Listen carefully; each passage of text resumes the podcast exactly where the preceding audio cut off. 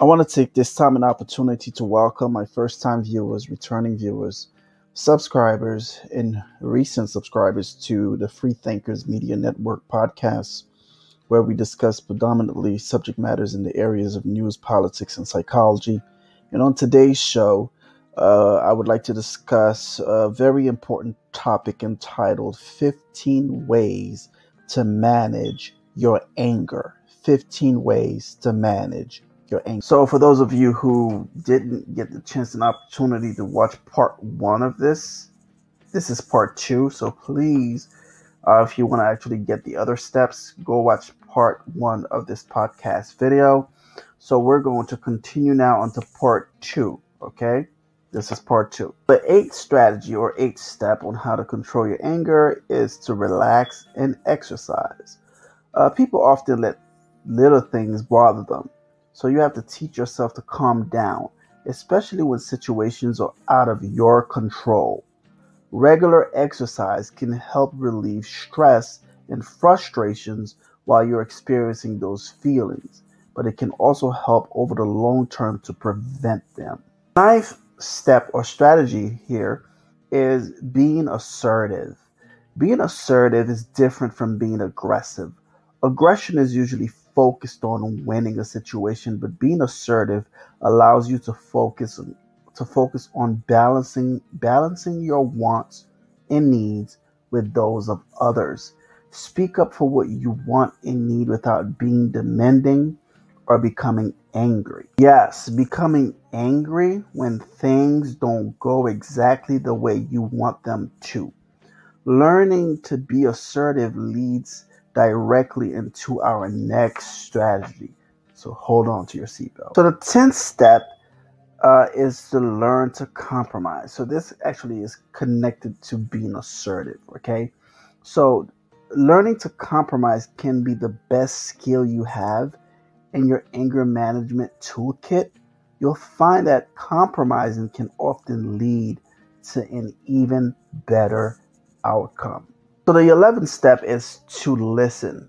I'm talking about really listen. In this particular category, learn to practice what is called active listening skills. Miscommunication is often the cause of frustrating situations. If you don't completely understand a situation, you're not going to be able to find an appropriate solution. For instance, use active listening skills by focusing by focusing on what they are saying instead of how you want them to respond.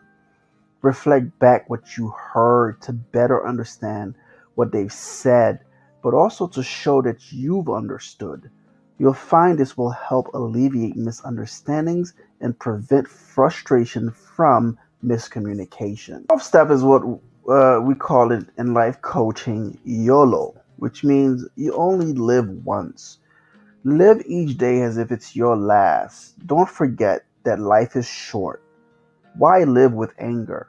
Consider the times where your anger has caused you to miss out on happy times with friends and family or has ruined a relationship. 13th step is to learn how to build trust. Just like relationships, trust is a give and take. Learn to build mutual trust between coworkers, friends, and family. As you begin to trust the people in your life, you are less likely to feel they are doing frustrating things on purpose to annoy you. This will allow you to better understand the situations and apply empathy to a frustrating situation. 14th step is to learn to express your feelings. When something frustrates you and you feel yourself becoming angry, learn to express those feelings appropriately without anger.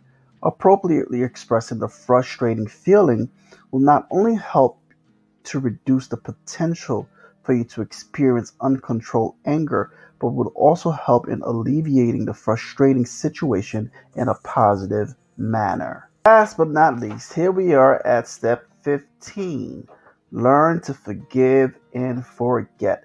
This is perhaps the hardest strategy for, for a person to learn. However, learning to forgive and forget is the best long term strategy for overall anger management. So, starting today, let go of your anger with others, you'll be surprised how quickly you'll feel better. So remember, anger is a normal and common response to a frustrating situation. It can even serve as a motivator to help you effectively accomplish a goal or overcome an obstacle.